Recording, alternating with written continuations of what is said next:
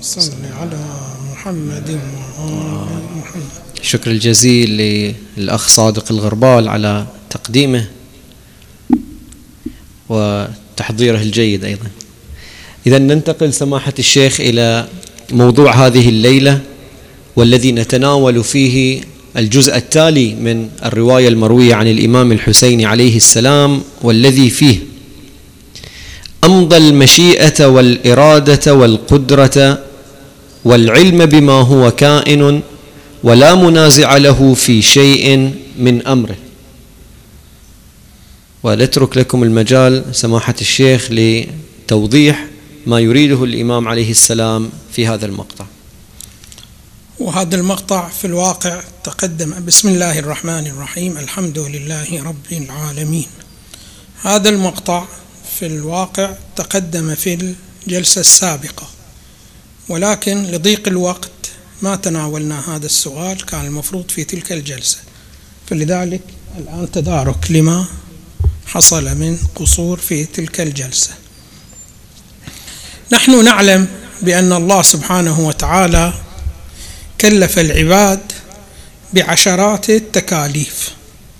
فعندك مجموعة من التكاليف مرتبطة بالصلاة عندك مجموعة من التكاليف مرتبطة بالحج ومجموعة مرتبطة بالخمس والزكاة وإلى آخره. ولكن هذه التكاليف ليست من حيث القيمة المعنوية واحدة بل هناك تفاضل بين بعض التكاليف والبعض الآخر. فعندنا بعض التكاليف لا قيمة لها لو لم تنضم إلى تكاليف أخرى. فمثلا شوفوا عندنا إحنا من التكاليف التي كلفها الله عباده بها مسألة التوحيد ومسألة نفي الشريك لله سبحانه وتعالى وتنزيه الله سبحانه وتعالى عن صفات المخلوقين. يقولون هذا التكليف وهو عبارة عن تكليف التوحيد هو الواحد لجميع التكاليف.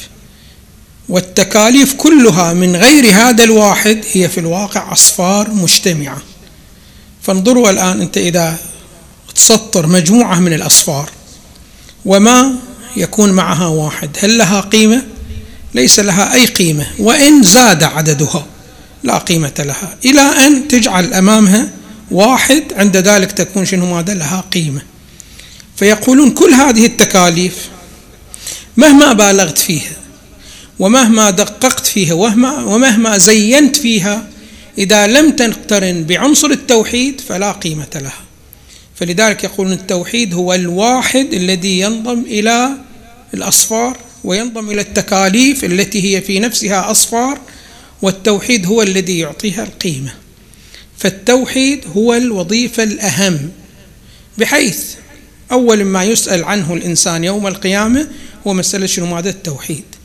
ولذلك يسأل الإمام سلام الله عليه عن أعظم تكليف كلفه الله سبحانه وتعالى العبد فقال هو عبارة عن التوحيد ونفي التشبيه تشبيه الله سبحانه وتعالى بمخلوقاته. هذا معصية جدا شنو؟ هذا كبيرة. الآن الكثير منا في تعامله العملي مع الله سبحانه وتعالى يمكن هو شنو ماذا فيه؟ مقام الألفاظ ما يصرح بتشبيه الله سبحانه وتعالى بمخلوقاته. ولكن في مقامه العملي يشبه الله سبحانه وتعالى. وهذا التشبيه أمر جدا شنو ماذا؟ خطير. فعلينا أن نلتفت إلى هذا الأمر. هنا الإمام سلام الله عليه يريد ينفي صفة من الصفات التي تكون للمخلوقين ينفيها عن الله سبحانه وتعالى. الآن بالنسبة للإنسان نحن نلاحظ فيه مسألة من المسائل وهو أنه كثيرا من الإنسان يبدأ بفعل أفعال معينة بعمل أعمال معينة ثم يحصل له حالة الندم أنه لماذا فعل هذا الفعل؟ من الأساس أو لماذا فعل هذا الفعل بهذا النحو من الأنحاء. فهذه شنو ماذا؟ صفة البشر على اعتبار أنه البشر من حيث العلم محدود من حيث القدرة محدود وهناك كثير من المزاحمات التي تزاحم شنو ماذا في مقام العمل. فكثيرا من الأحيان يبدأ بالعمل ويبدأ في العمل على حساب معين ثم تظهر إليه جهات كثيرة بحيث يندم على أنه بدأ في هكذا عمل من الأعمال. هو الله سبحانه وتعالى هل يتصف بهكذا صفة؟ أم لا؟ هنا الإمام الحسين سلام الله عليه يقول لا الإمام الله سبحانه وتعالى منزه عن هكذا صفة. يعني الله سبحانه وتعالى عندما يفعل الفعل هذا الفعل يمر عبر مراتب. فإن هذا الفعل قبل أن يفعله كان هناك إرادة جزئية متعلقة به. وقبل الإرادة الجزئية هناك إرادة كلية. وقبل الإرادة الكلية هناك قضاء. بتحقيق هذا الأمر. وقبل القضاء هناك قدر ثم هناك العلم. فهذا الفعل الذي يحصل في عالم التكوين مار بهذه المراحل. فالله سبحانه وتعالى ما عنده حالة ندم على أي فعل يفعله فهو ليس كالإنسان. لماذا؟ لأن الفعل مستند لعلمه وعلمه لا يعزب عن شيء ومستند لقدرته وقدرته غير محدودة. فلذلك شنو ماذا الله سبحانه وتعالى في أفعاله؟ ليس كالبشر. فالبشر نتيجة لمحدودية في كمالاته قد شنو ماذا يخطأ وإلى آخره بهذه الصورة بها فإذا هذا الإمام سلام الله عليه يريد أن ينزه الله سبحانه وتعالى عن مسألة من المسائل المهمة التي يبتلي بها البشر. الله سبحانه وتعالى ليس كالبشر وليس كالمخلوقات من حيث هذا النقص. المسألة الثانية التي يشير إليها الإمام سلام الله عليه في القطعة التي لم نتناولها فيما سبق أن الله سبحانه وتعالى لا مزاحم له لا ممانع له فيما أراد. لماذا؟ إحنا مر علينا بأن الله سبحانه وتعالى من صفاته القهار والقهار يعني قاهر لكل مزاحم. ما يمكن شنو ماذا أن يزاحمه. لماذا الله سبحانه وتعالى ليس له شنو ماذا مزاحم؟ نقول لأن الله سبحانه وتعالى لا وجود في مرتبته. حتى شنو ماذا يمكن أن يزاحمه؟ لماذا؟ لأن كل ما سوى الله سبحانه وتعالى هو فعل لله سبحانه وتعالى. كل ما سوى الله فهو مخلوق لله سبحانه وتعالى. ودائما المخلوق متأخر رتبة عمن عن الخالق. شوفوا الآن عندما يكون مصلي عندك يصلي. الركوع حاله للمصلي متفرع على وجود المصلي. فهل يمكن أن يكون الركوع مزاحم للمصلي؟ ما يمكن أن يكون مزاحم للمصلي. لماذا؟ لأن الركوع ليس في مرتبة المصلي. وإنما شنو ماذا؟ الركوع متخلف ومتأخر عن المصلي. فما يمكن شنو ماذا؟ أن يزاحمه. الآن كل ما سوى الله سبحانه وتعالى علاقته مع الله سبحانه وتعالى كعلاقة الركوع مع الراكع. فما يمكن شنو ماذا الركوع؟ أن يزاحمه. ولذلك الإمام الرضا سلام الله عليه له تعبير جدا عجيب في مجال العقيدة وهو يقول أن الله سبحانه وتعالى كان ولم يكن أي أحد معه والآن كما كان. يريد يشير إلى هذا المطلب بأن الله سبحانه وتعالى كان ولا شيء معه لا شريك له. والآن كما كان يعني هذه المخلوقات هل تضر بوحدانية الله؟ قطعا شنو ماذا؟ ما تضر بوحدانية الله. لماذا لا تضر بوحدانية الله؟ لأنها لا تأتي في مرتبة وجود الله سبحانه وتعالى. فعلينا أن نلتفت إلى هذا الأمر. أن الله سبحانه وتعالى لا يمكن لأي مزاحم أن يزاحمه. ولا يمكن لأي ممانع أن يمانعه فإن ما سواه مخلوقات له متأخر عنه في المرتبة. فهو واحد كان والآن هو واحد وسيبقى واحد في مرتبته. بهذه الصورة وبهذا النحو. تفضلوا. أحسنتم. بس تذكير الإخوة الكرام الحضور والمتابعين أيضا عبر البث المباشر من الإخوة والأخوات بأننا نستقبل الأسئلة على رقم الواتساب اللي موجود عندكم. فكل من عنده أي سؤال يستطيع أن يبعث بسؤاله. أه، شيخنا أيضا أه، ينفى عن الله سبحانه وتعالى التأثر والانفعال.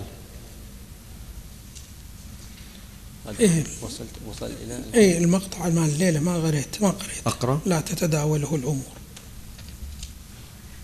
أنا عيل ما عندي مقطع الليلة شيخ. أنا هل اللي قريناه مال الليلة الماضية؟ إذا أقرأ المقطع من الرواية. قوله سلام الله عليه لا تتداوله الأمور ولا تجري عليه الأحوال.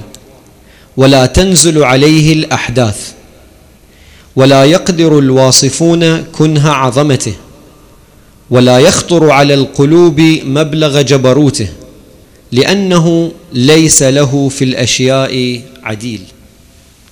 هذا يدخلنا على السؤال حول منع التأثير والانفعال عن الله سبحانه وتعالى. أيضا استمرار. لمعنى أو استمرار لهذا الحكم لله سبحانه وتعالى. أنه متنزه أنه منزه عن كل ما يتصف به البشر وسائر الممكنات وسائر المخلوقات شنو ماذا من الأحكام. واحد شنو ماذا من الأمور التي يتصف بها الممكنات هي حالة الانفعال. فتشوف الإنسان قد يتحول من حالة الحزن إلى حالة الفرح ومن حالة الحلم إلى حالة الغضب. يكون حليم فيتصرف أمام تصرف معين فيتحول شنو ماذا إلى حالة الغضب. هو الله سبحانه وتعالى هل يكون بهذا النحو؟ يعني يتحول من حالة الرضا إلى حالة الغضب أو من حالة الغضب إلى حالة الرضا؟ يعني هذا الانفعال النفسي أم الله سبحانه وتعالى منزه عن هكذا انفعالات؟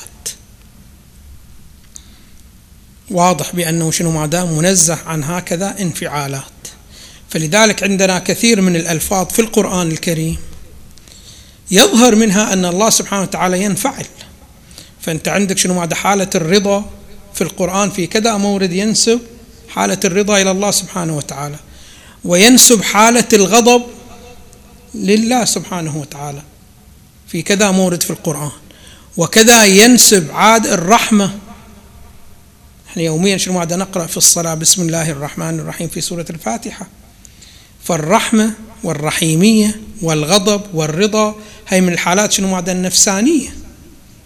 فكيف يقول هؤلاء بأن الله سبحانه وتعالى لا يتصف بهذه الحالات النفسانية؟ لذلك هناك أهل التفسير يبينون بأن هذه الألفاظ ليس مراد منها ما يظهر ابتداء من هذه المعاني. لأن الله سبحانه وتعالى منزه عن هكذا معاني. شوفوا من يتعامل مع القرآن ومع ألفاظ القرآن يجد هكذا شيء من الأشياء بأنه كثيرا من الأحيان الله سبحانه وتعالى يطلق صفة من الصفات ولكن لا يريد الصفة بنفسها وإنما يريد ما يترتب على هذه الصفة. لماذا؟ باعتبار أن القرآن يقولون نازل بأسلوب العرب في التعبير.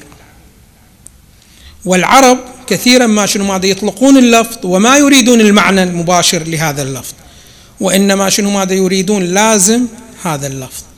مثلا يوصفون بأنه شنو ماذا؟ مثلا حاتم الطائي طبعا كان كريم. حسب ما ينقل التاريخ. يوصفونه بأنه كثير الرماد. فهل مرادهم من كثرة الرماد؟ يعني وسخ. الرماد هو عبارة عن شنو؟ ماذا آثار الخشب المحروق. فيبقيه يعني في بيته بحيث يصير كثير الرماد يقولون لا. مرادنا بأنه كثير الرماد يعني كريم يعني يطبخ واجد حتى شنو ماذا؟ يغذي الأضياف ويطعم الأضياف بهذه الصورة. فيعبرون بهذا المعنى يعبرون بهذا اللفظ عن ماذا؟ عن لازم هذا المعنى. عندما يكون كثير رماد يعني يطبخ كثير يعني يضيف كثير.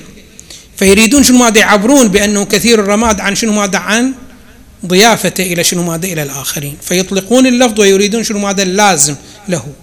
فهنا الله سبحانه وتعالى عندما يوصف نفسه بالرحمن وبالرحيمية بالرحمانية وبالرحيمية أو بالغضب أو بالمكر يمكرون ويمكر الله.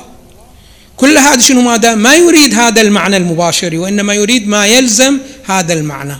فأنت الآن إذا مريت شنو ماذا؟ بفقير أو بيتيم وفقير. مباشرة شنو ماذا؟ قلبك يتأثر. ماذا يترتب على تأثر قلبك؟ أن تعطيه شيء من احتياجاته. فهنا عندما يقال فول الله سبحانه وتعالى رحيم يعني شنو ماذا؟ يعني يفيض ما يحتاجه العباد له من الكمالات ومن الرزق وإلى اخره من هذه الأمور. فهنا يطلق اللفظ ويراد معنى لازم المعنى. ما يراد شنو ماذا؟ المعنى شنو ماذا؟ مباشرة. لماذا؟ لأن المعنى مباشرة هذا معناه نقص في الله سبحانه وتعالى. وانتقال من حال إلى حال. والله سبحانه وتعالى منزه عن الانتقال وعن الانفعال. هذه شنو ماذا مسألة؟ حتى تتضح هذه المسألة يجب علينا أن شنو ماذا؟ نلتفت إلى أن الوجودات في الخارج ليست على نحو واحد. الوجودات لها مراتب. فليس للإنسان أن يظن بأن الوجودات التي هي موجودة في عالم الإمكان يعني عالم ما سوى الله سبحانه وتعالى هي بنحو واحد. لا الوجودات مختلفة. فيقول أهل التحقيق أن الوجودات لها ثلاث مراتب. المرتبة الأولى هي هذه مرتبة عالم المادة وعالم الأجسام وهذا الذي نحن نعيش فيه.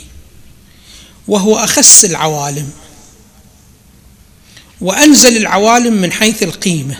هذا العالم الذي نحن نعيش به. ولذلك هو مملوء شنو؟ ماذا بالمزاحمات والتزاحم. يعني ما تمد إيدك إلى شيء من الأشياء إلا وألف يد تزاحمك في الوصول إلى هذا الأمر. هذا عالم شنو؟ هذا عالم المادة. ثم يأتي عالم أشد منه قيمة وأرقى منه وجودا وهو عبارة عن عالم المثال يعبر عنه.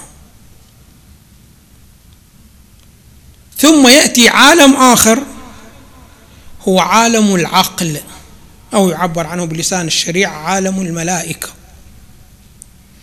ثم يأتي شنو ماذا؟ النشأة الربوبية والمقام الإلهي الذي هو أعلى من هذه المراتب باعتبار أن هذه المراتب الثلاث كلها مراتب مخلوقة. مراتب شنو ماذا؟ ممكنة. والله سبحانه وتعالى هو الخالق والنشأة الربوبية هناك. الآن هذا المزاج والتأثر والانفعال يقولون مرتبط بأي نشأة؟ بالنشأة المادية والجسمانية. فالنشأة المادية والجسمانية فيها فعل وفيها انفعال. ففيها الإنسان يغضب وفيها الإنسان شنو ماذا يرضى وإلى آخره شنو ماذا يفرح ويحزن وإلى آخره بهذه الصورة. أما إذا انتقلنا إلى عالم المثال فليس فيه انفعال وتأثر بهذا النحو الموجود في عالم المادة. ثم انتقلنا إذا انتقلنا إلى عالم العقل أساسا هناك ما في هذا الأمر. لا من قريب ولا من بعيد. ثم إذا انتقلنا إلى العالم الربوبي فهو منتفي. ما في أي شنو هذا أي انتقال. من حال إلى حال. فالله سبحانه وتعالى إذا نسب لها هكذا فعل من الأفعال مثلا نسب له الرضا فيعبر عن الرضا ويفسر الرضا بأنه يعني يثيب بالحسنات. إذا وصف نفسه بالغضب يعني شنو ماذا يعاقب؟ إذا فعل الإنسان شنو ماذا؟ السيئات. فإذا شنو ماذا؟ هذه العبارات التي يظهر منها حالة تأثر وحالة فعل وانفعال في القرآن الكريم كلها شنو ماذا؟ تحمل على هذه الصورة بهذا النحو. فلذلك شنو هذا الإنسان إذا أراد أن يتعامل مع القرآن؟ تعامل يليق بالقرآن لا بد أنه شنو ماذا يكون يمر بدورة عقائدية وإن كانت شنو هذا دورة مبسطة. حتى يعرف عندما يقرأ القرآن يعرف شنو ماذا ما هو المراد من هذا اللفظ وأي معنى يليق بالله سبحانه وتعالى. لأنه قلت لكم بأنه أهم وظيفة شرعية في الإسلام هي شنو هذا التوحيد وتنزيه الله سبحانه وتعالى عن صفات المخلوقين. وخلوا دائما هذه العبارة في ذهنكم بأنه التوحيد والتنزيه هي الواحد لكل التكاليف فكل التكاليف صفر إذا لم ينضم إليها هذا الواحد. فأعيد وأؤكد التوحيد ثم التوحيد ثم التوحيد. الصلاة شوفوا الآن البعض في أيام الإمام الصادق سلام الله عليه. شخص من الأشخاص كان مبتلى شنو ماذا؟ في الوسواس في الوضوء أو في الصلاة وإلى آخر هالشكل بهي الصورة فبعض الأشخاص غرهم هذا الشخص فأخذوا شنو ماذا؟ بمدحه. هذا كثير الاحتياط. فذكر هذا الأمر إلى من؟ إلى الإمام الصادق سلام الله عليه. فقال لهم وأي احتياط وهو يطيع الشيطان؟ أي احتياط وهو يطيع الشيطان. قالوا كيف يطيع الشيطان؟ قالوا اسألوه. راحوا سألوا هذا الذي فيك من؟ ممن قال من الشيطان. باعتبار شنو؟ ماذا يترك محل الوضوء. والفقهاء يقولون إله بأنه إذا تجاوزت مكان الوضوء بعد لا تلتفت إلى شنو؟ ماذا إلى الشكوك وإلى آخره. هو بمجرد أن يجي احتمال بأنه ترى ما غسلت إيدك صحيح مباشرة شنو؟ ماذا يرجع. ويعيد شنو ماذا الوضوء من أوله وهكذا. إلى أن يفوت وقت الصلاة وتفوت الصلاة الجماعة وإلى آخره بهي الصورة فهو يطيع من؟ للشيطان. واضح شلون؟ هذه طبعا شنو ماذا طاعة الشيطان؟ من ضعف عنصر التوحيد فيه. هذا الضعف الذي ظهر لنا هنا في العبادة. وعندنا كثير من الضعف ما يظهر إلينا ما يظهر لنا في هذه النشأة ولكن يظهر إلينا في النشآت التي سنصل إليها. فعلينا أن نلتفت إلى هذا العنصر عنصر التوحيد وتنزيه الله سبحانه وتعالى عن صفات المخلوقين. تفضلوا. أحسنتم. آه، شيخنا قبل الانتقال إلى سؤال آخر أيضا في في نفس السؤال الآن ذكرت تنزيه الله سبحانه وتعالى عن الانفعال. آه، سؤال في في تنز هل هل أيضا الأفعال من الأوصاف أن الله يفعل يأتي فعل ما يقوم بفعل ما. يقوم بفعل ما يفعل يعني الله سبحانه وتعالى له في مقام الذات وله مقام الفعل فهو يفعل ولكن هذه أفعاله ليست عن شنو ماذا عن انفعال. مثلا الآن شخص من الأشخاص أريد أن شنو ماذا أن ينفق في سبيل الله. تشوف البعض مباشرة من يطلع على شنو ماذا على فائدة الإنفاق من ناحية شرعية؟ مباشرة شنو ماذا ينفق؟ البعض الآخر لا ما يأثر في هكذا كلام. لازم تجيب إلى مقطع تمثيلي إلى احتياج هذا المحتاج. وتجيب لك شنو ماذا؟ طفل. واضح شلون؟ وما يلاقي من قلة ذات اليد يعني من قلة الإمكانيات وإلى آخره بحيث البعض قد يبكي من الحضور. حتى شنو ماذا حتى هذا شنو ماذا يمد إيده في جيبه ويخرج هكذا مبلغ. يقولون هذا شنو ماذا التصرف تصرف شنو ماذا انفعالي. يعني مو تصرف شنو ماذا عقلي. اطلع على فائدة الإنفاق وأعطى. لا وإنما يحتاج إلى شنو ماذا؟ مقطع تمثيلي حتى شنو ماذا؟ بهذه الصورة الطريقة فهذا يقولون الفعل صدر عنه عن نحو انفعال قلبي. الله سبحانه وتعالى ما عنده أفعال بهذا النحو. أنها تصدر شنو ماذا عن حالة انفعال وإلى آخره. لا هذا شنو ماذا في البشر موجود هذا الأمر. أما الله سبحانه وتعالى منزه عن هكذا صفة للمخلوقات. نعم ورد أيضا سؤال حول العقل. وقبل قليل ذكرت بأن العقل مرتبة من مراتب الوجود. فكان إيه؟ السؤال عن أي عقل نتكلم؟ اي هذا شوفوا النشآت الوجودية يعني غير النشأة الربوبية النشآت الوجودية في عالم الإمكان يقولون هي شنو؟ هذا ثلاث نشآت. خلوا بالكم شوي. فيقولون النشأة التي نحن نعيشها لاحظوا يقولون إحنا إذا تلاحظنا إحنا شنو مادة وجودات مادية. يعني شنو وجودات مادية؟ يعني بإمكاننا أن نتغير من حال إلى حال. ويقولون هذا جوهر المادة هو الذي يعطي هذه الخصوصية للشيء. فالآن شوفوا الخشبة تتحول من حالة الخشبية إلى حالة الرماد. يقولون قبل أن تتحول لابد أن يكون في هناك عنصر يعبر عنه بعنصر المادة الأولى. هذا عنصر المادة الأولى. يعطيها شنو؟ ماذا الاستعداد إلى التحول من حالة إلى حالة أخرى. إحنا الآن في عالم المادة كلنا شنو ماذا فينا عنصر هكذا عنصر المادة الذي يعطينا شنو؟ ماذا أن نتحول من حال إلى حال آخر. ثم إذا أردنا ننجز أفعالنا لابد أن تستعين أنت شنو؟ ماذا بعالم المادة. فشوف أنت الآن الآن شو مثلا هذه النظارة؟ إذا أريد أنا الآن هذه النظارة أن ترتديها عيني هل يكفي أنه أريدها هي تأتي؟ لو لابد أن أستعين بيدي لابد أن أستعين بيدي وأجيبها هنا الشكل به الصورة. هذه نشأة وجودية.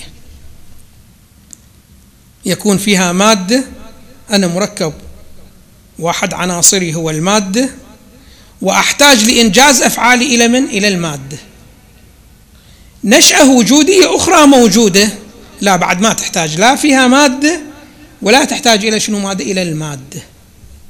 ولكن يقولون فيها آثار المادة. ويعبر عنها بنشأة المثال. نشأة المثال هناك ما فيها مادة. والأفعال عندما تنجز هم ما نحتاج إلى توسط المادة. يعني أنت إذا انتقلت إلى تلك النشأة فقط بمجرد أن تريد يتحقق ما تريده. ما يحتاج أن توسط شنو مادة المادة. هذه يسمون نشأة شنو مادة المثال. فيها آثار المادة. ثم عندهم نشأة العقل. نشأة وجودية لا آثار إلى المادة هناك. وهي عبارة عن نشأة الملائكة. طبعا العقل له عدة معاني في الكتب. هذا واحدة واحد من المعاني.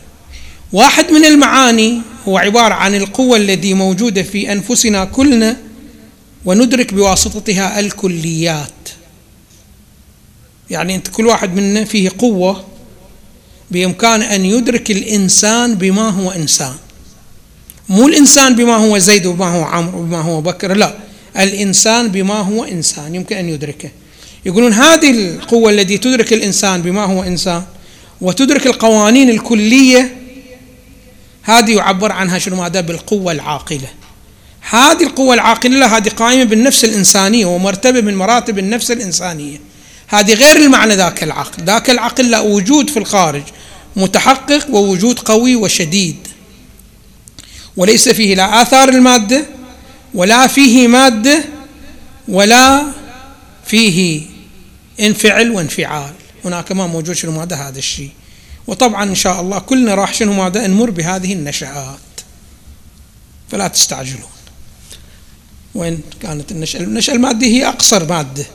العالم الجسماني هو أقصر نشأة من النشآت وأخس نشأة من النشآت واضح شلون؟ إن شاء الله عندما يدرككم الموت والموت مو ألم ولا مصيبة. أبدا الموت هو حالة استكمال فإنه انتقال من نشأة ضعيفة إلى نشأة شنو؟ ماذا قوية. فلا أحد يكره الموت. واضح شلون؟ لماذا؟ لأن الموت هو انتقال سفر. واضح شلون؟ وخير من أسفار الدنيا لأنه أسفار الدنيا أنت تنتقل من عالم مادي إلى عالم مادة تنتقل من البحرين إلى تركيا ما في فرق. هنا مادة وهناك مادة.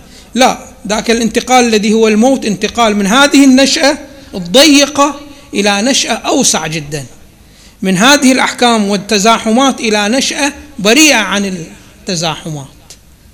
واضح شلون؟ بهذه النحو وبهذه الصورة. لذلك ماذا يقول أمير المؤمنين؟ وما الإمام الحسين سلام وما أشوقني. اشتياق يعقوب. إلى يوسف إلى شنو ماذا؟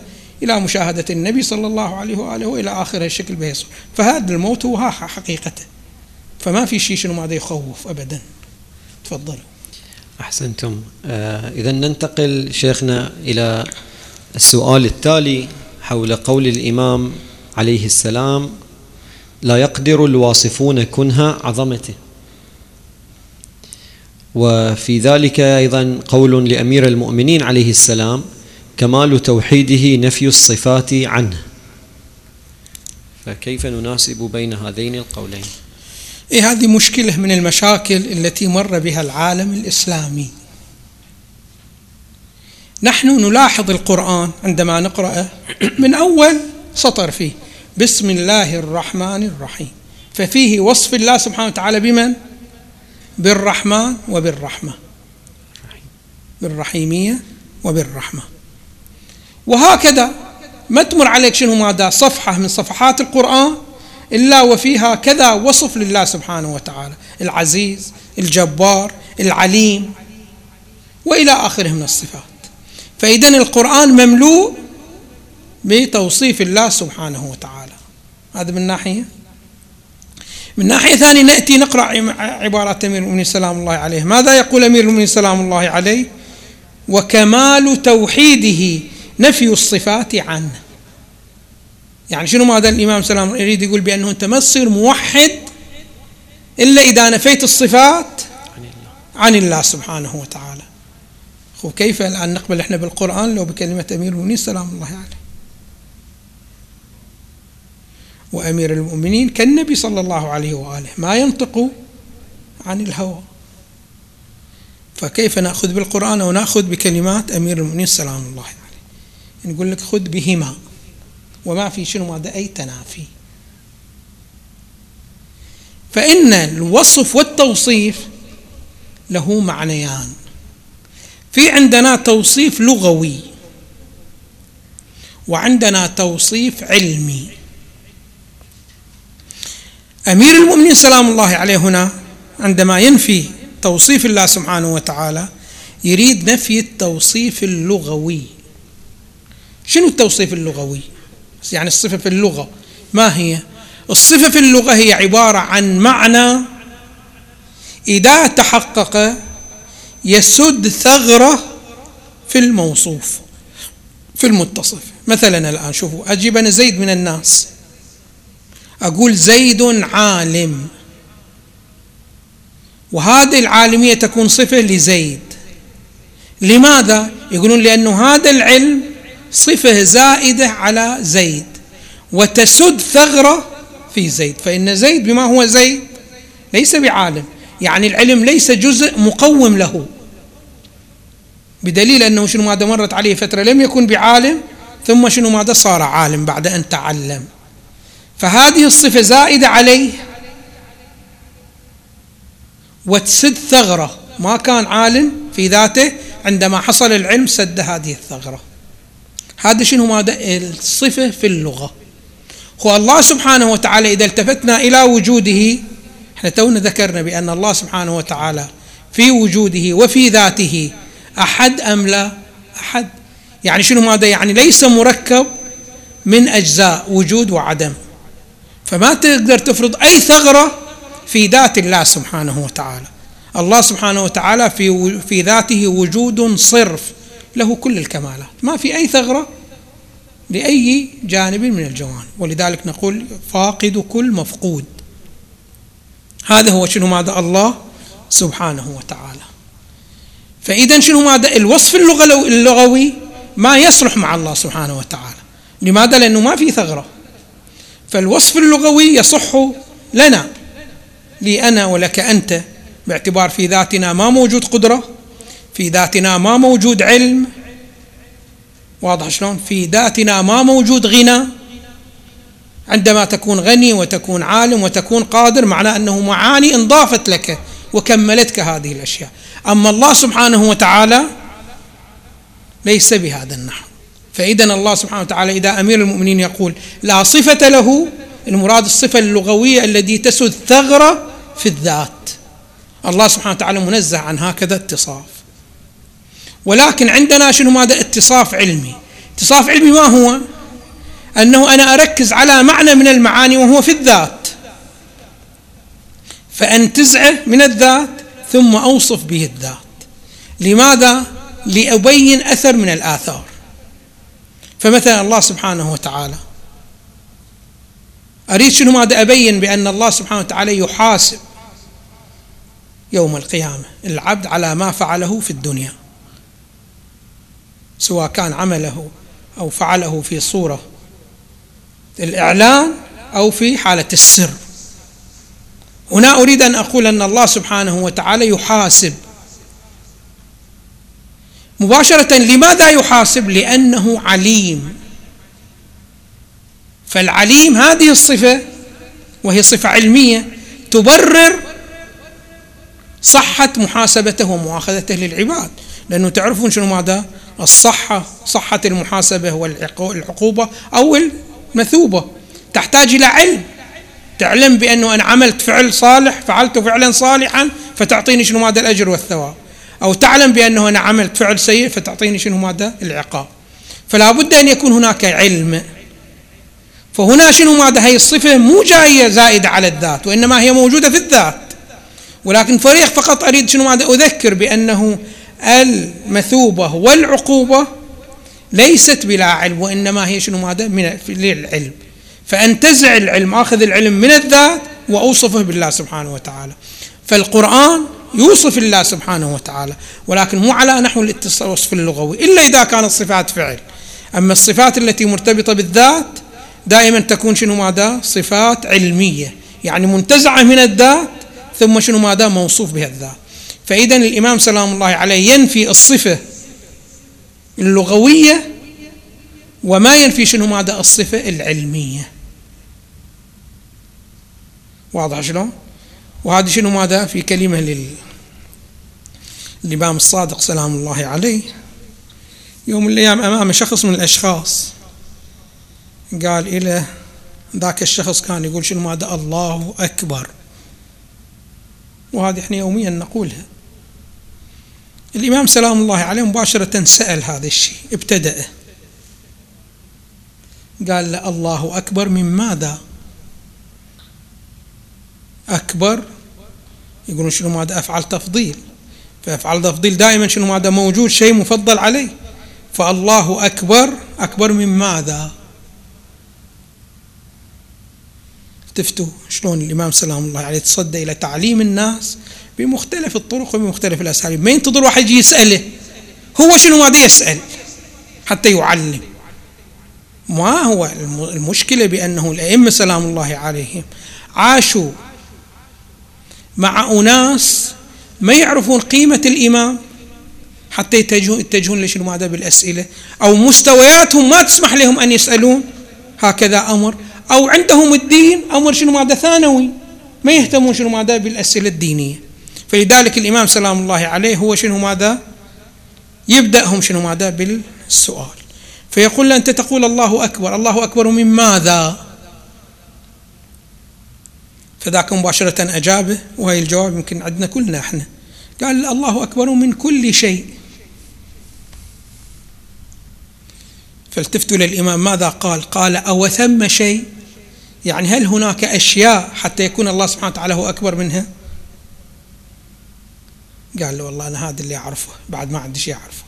قال له قل الله أكبر من أن يوصف. باعتبار أن الله سبحانه وتعالى في مقامه ما موجود شيء من الأشياء. لأنه كل ما سوى الله سبحانه وتعالى هو مخلوق له متأخر رتبة. فما في أشياء في مرتبته حتى يكون هو أكبر منها. ولكن هو أكبر من أن يوصف. فما يمكن أن تعطي أي وصف من الأوصاف. لماذا ما يمكن تعطيه وصف لأن الوصف مأخوذ في أن يسد ثغرة في المتصف. والحال أن الله سبحانه وتعالى لا ثغرة فيه. بل لا يمكن أن نتصور ما هو أكمل منه. وشخص آخر أيضا الإمام سلام الله عليه الصادق مباشرة شنو ما يسأله؟ يقول له أتقول أن الله يتصف؟ قال له إيه؟ قال أوصف لي قال الله عليم. قال له تلك صفة يشترك المخلوق مع الخالق. أنت هم عليم فلان هم عالم مو فقط الله سبحانه وتعالى عليم. قال له والله أنا هذا اللي أعرفه. قال له قل هو علم كله. يعني أنت وأنا يمكن نتصف بصفة العلم ولكن أنا لست علم كلي. الله سبحانه وتعالى هو علم كله. لماذا؟ لأن قبال العلم الجهل. والجهل هو ثغرة في وجود الشيء. والله سبحانه وتعالى لا ثغرة فيه مطلقا. فلا جهل فيه. فهو علم. العلم مو زائد عليه. وإنما العلم هو عينه. هو علم كله. هو قدرة كله. فمو مثلنا إحنا تقول شنو ماذا مرة أكون قادر ومرة أكون غير قادر عاجز. واتصف بها. لا الله سبحانه وتعالى حيث تفرض الله سبحانه وتعالى فقد فرضت العلم فرضت القدرة وفرضت مطلق الكمال. هذا هو الله سبحانه وتعالى. تفضل. أحسنتم. إذا متبقي من الوقت خمس دقائق. إذا في أي سؤال أو أنتقل إلى السؤال الأخير. إذا شيخنا السؤال الأخير في هذه الجلسة حول قول الإمام الحسين عليه السلام ليس له تعالى في الأشياء عديل. وورد أيضا عن الإمام الرضا عليه السلام أنه لا يعرف ما هناك إلا بمعرفة ما هو هنا. والسؤال كيف نتعرف على الله سبحانه وتعالى؟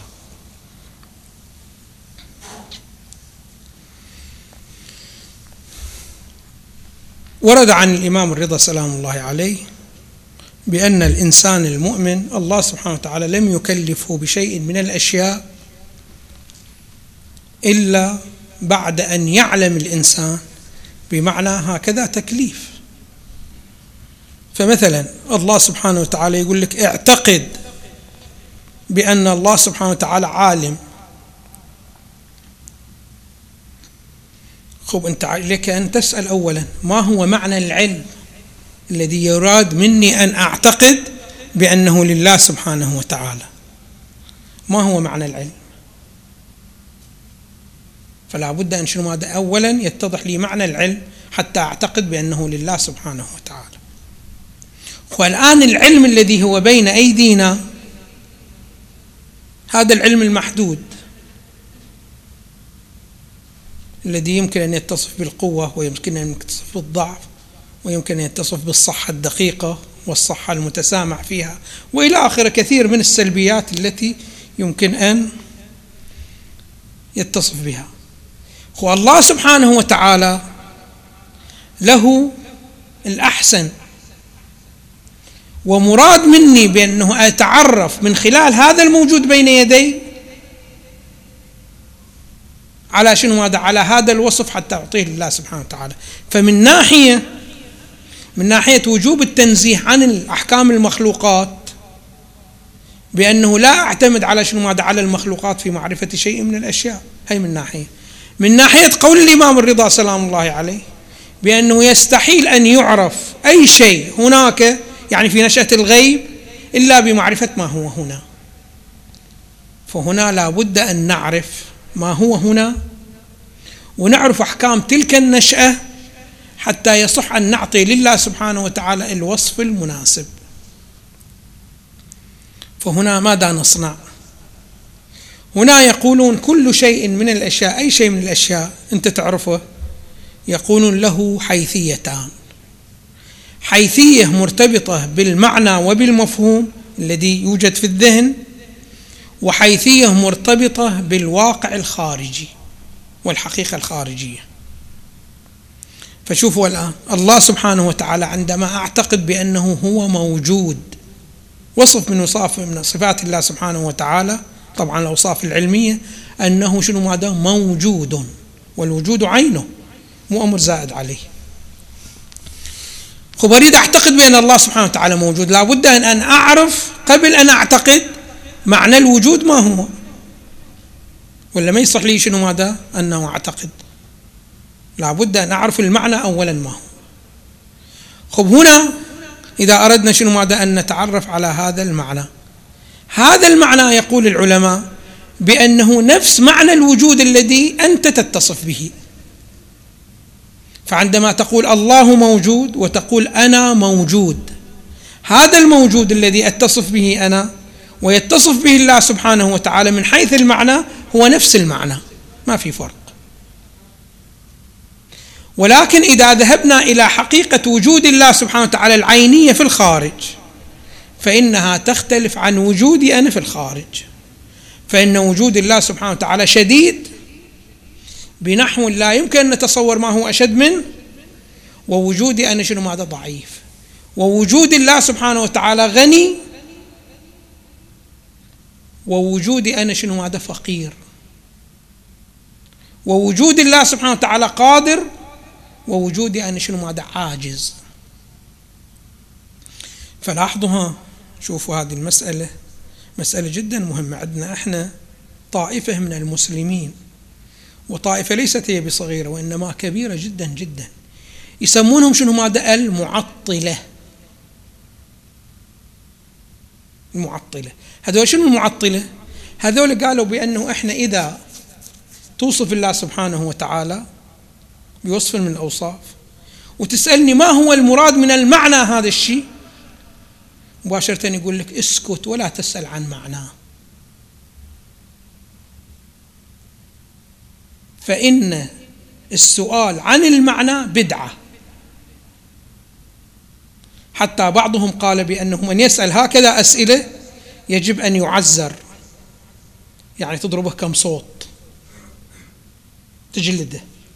من يسأل هذا السؤال هذا السؤال شنو ماذا؟ بدعة. هذا يعبر عنهم شنو ماذا؟ بالمعطلة. فقالوا عندما نأتي للقرآن الكريم ونقرأ هذه الآية المباركة يمكرون ويمكر الله.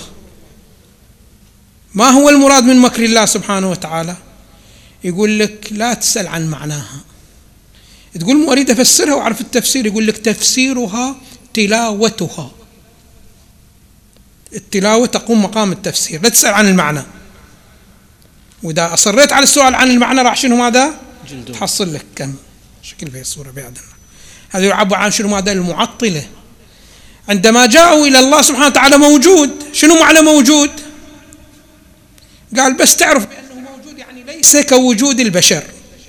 وخلاص انتهى هذا يكفي. هذه يسمون شنو ماذا؟ المعطلة. هذول فرقة من فرق المسلمين. فرقة أخرى من فرق المسلمين. شبهوا. قالوا نفس المعنى الذي تعطيه للإنسان ونفس الحيثيات هو تعطيه إلى الله سبحانه وتعالى. فتعطي شنو ماذا؟ وجود الله سبحانه وتعالى. نفس معنى الوجود الذي أصف به الإنسان ونفس الوجود الخارجي بأحكامه هو لله سبحانه وتعالى. هذول شنو ماذا مشبهة. إحنا شنو ماذا ما نقبل. لا بالتعطيل لا بالتشبيه. ولا شنو ماذا ولا بالتشبيه. وإنما شنو ماذا نقول بالتنزيه. يعني شنو التنزيه يعني المعنى أعطيه نفس المعنى. ولكن شنو ماذا أسلب عنه خصوصيات الحقيقة في الخارج. فإن الخصوصيات التي لوجودي ووجودك خصوصيات شنو ماذا جدا. ما تليق بالله سبحانه وتعالى ولكن المعنى معروف لي. نفس معنى الوجود الذي هو لي أعطيه لله سبحانه وتعالى. ولكن مستوى الوجود الخارجي الذي هو لي أقل مرتبة وأضعف مرتبة من وجود الله سبحانه وتعالى. بهذا النحو وبهذه الصورة. علينا دائما أبدا نكون بهذه الصورة. لا تعطيل ولا تشبيه ولكن شنو هذا تنزيه. وإعطاء الله سبحانه وتعالى من الوصف ما يليق به. وفي على أي حال مسألة الأوصاف عندنا هم بعض الكلام إن شاء الله إلى الجلسة القادمة. تفضل. إن شاء الله أحسنتم. سماحة الشيخ هناك أيضا بعض الأسئلة وصلت. راح نعرضها عليك إن شاء الله إن شاء الله في الجلسات القادمة.